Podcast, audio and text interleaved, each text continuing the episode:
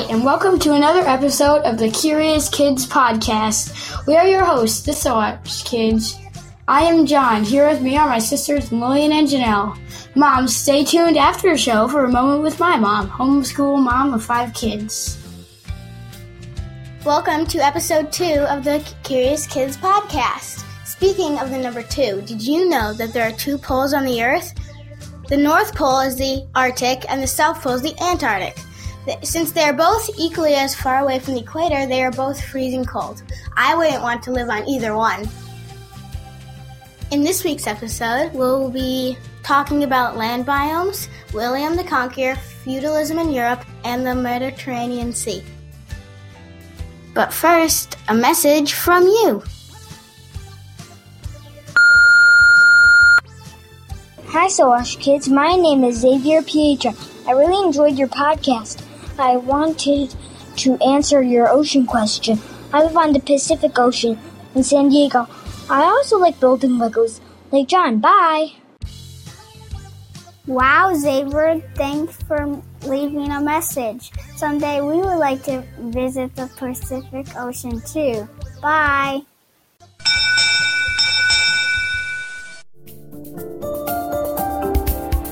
It's time for time travel. We are traveling back in time to William the Conqueror and feudalism in England. Let's go back to 1066 AD.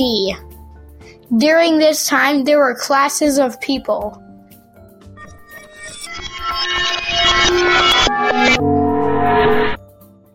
Hello, Lady Lillian. Where is your knight this evening? He is out hunting with my brother Sir John. They're probably training their falcon. Queen Janelle, where's the king this week? Oh, he's at the great feast with the church officials.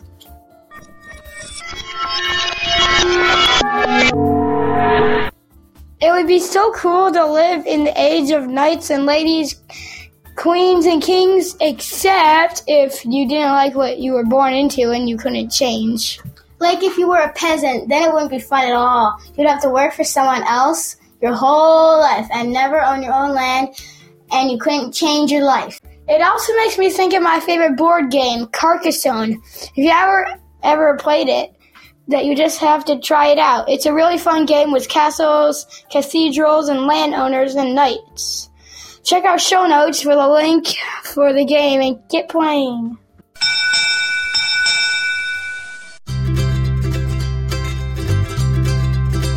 Time for Would You Rather? Hmm. Hmm. Hmm. We learned about seven different land biomes. A land biome is a place in the world that has different animals and plants depending on either it's hot or cold or dry and wet. Now, I have a would you rather question for you. John and Janelle, would you rather spend a week in the rainforest or the grassland? I would pick rainforest because the grassland is pretty hot. There's not that much food, but you can find tons of food in the rainforest. My favorite tropical fruit are mangoes. Yum. That's true, but you better have lots of bug spray and a way to stay dry since it rains every single day. Also, do you really want to hang out with tigers and poisonous snakes? I would live in the grassland because I want to ride a zebra. Right now, sadly, lots of the rainforest is on fire or being cut down. I hope it stops. That's really sad. How about you? Would you rather live in the rainforest or the grassland? What do you think? Let us know by leaving a message at www.curiouskidspodcast.com. You could end up on our next episode.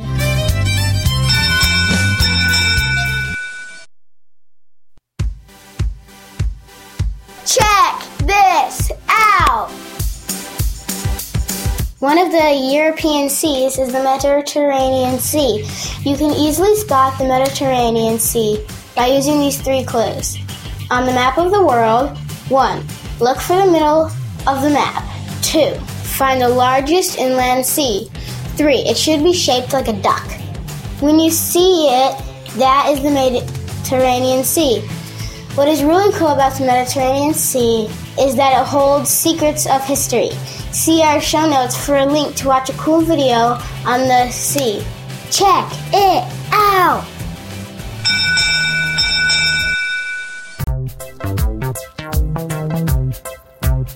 We make, you make. We made something cool. You can make it too.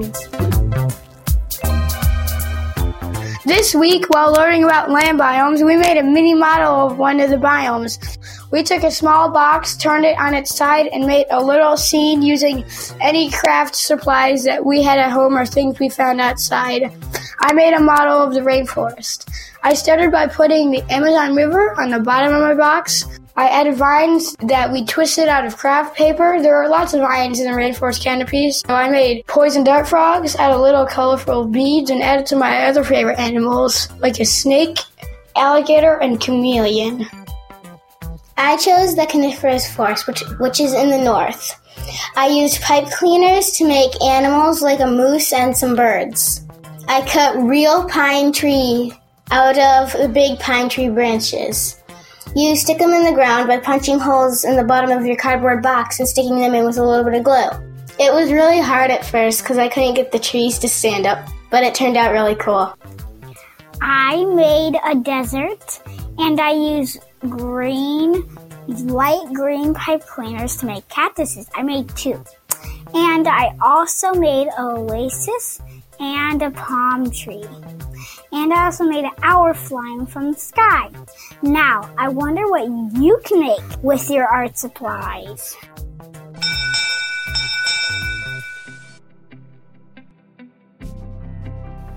Hi, I'm Nellie, mom to those kids and helper with the Curious Kids podcast. I just wanted to take a few minutes to chat about homeschooling and share with you something that I've been thinking about over the past month. I was reading the Magnolia Journal this past month, and in that issue, they had a short article on their Magnolia Manifesto. And I was reading through theirs about their business, and it really struck me that I think that our homeschools should have one of these as well. Now, a manifesto definitely sounds intimidating and official and fancy, but really it's just a list of claims. So we could call ours our homeschooling purpose, or our homeschooling mission statement, or just why I homeschool. So if you don't have one of these written out, I would encourage you to do it. You know, this coming week, just start thinking about what might make up yours and really focus in on the ways that homeschooling benefits you and your family. And then when you have it written out, be sure to share it with your kids and let it become a part of who they are. And maybe you can let them add something to it if they want to. Don't be afraid to add things to it and change it as you homeschool. All of our classrooms are a work in progress and change is always going to happen. If you have a close friend, I that you can share it with, I would really really encourage you to do that. And definitely keep it close because you're really going to need it. You know, I know for sure I need mine at the end of November, the middle of February, the last weeks of April. The curriculum will be old, your kids may be struggling, math will be hard, and really the entire endeavor may seem worthless. You know, I even needed mine during the first weeks of school. During these challenging times, hopefully your friend can remind you of what you've written down and what you believe. Because we really need these reminders, so just be ready for yourself and have it ready to go so that when you need it, it's there.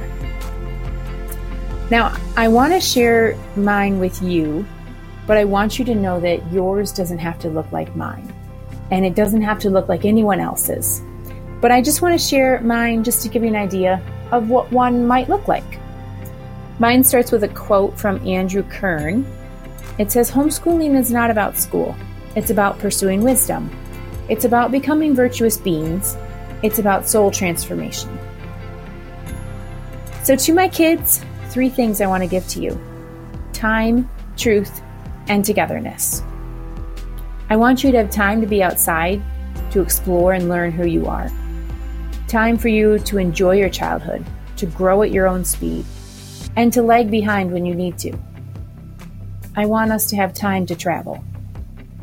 I want us to have time to learn how to care for a home, for your needs and your health, and time to serve others. I want us to focus our time only on the important subjects, topics, and experiences. And I want to allow so much time to be creative, to follow your own interest, and then to delve deeply and freely into them. I want you to know truth. I want you to know the truth that all knowledge comes from God, and when you pursue knowledge, you are pursuing God. I want you to know that apart from God, there is no wisdom. And I want you to know the truth that you are God's workmanship and that our spiritual lives are not separate from our intellectual lives. And I want you to experience togetherness with our family and in our relationships. I want you to pursue relationships with your siblings and to treat them well. And I want you to enjoy the relationships of many different people, no matter what their age is, or where they live, or what they look like, or how they may be different from you. I want us to not be rushed in our daily life, and I want you to care compassionately for those younger than you. So that's it. That's my homeschooling purpose. And you know, those words, when it does get tough, reading this can keep me going because it takes the pressure off that moment, that math problem, that horrible lesson plan that didn't work, and it puts it so much farther ahead and such a bigger purpose that it gives me the energy to get through those hard times. So I encourage you to write down one for yourself and have it for your schooling year. And next year, you can maybe write a new one if you need to, or you can make changes to the one you made this year. But keep it close at hand and let it really guide your year as you go along and work with your kids. Have a great week.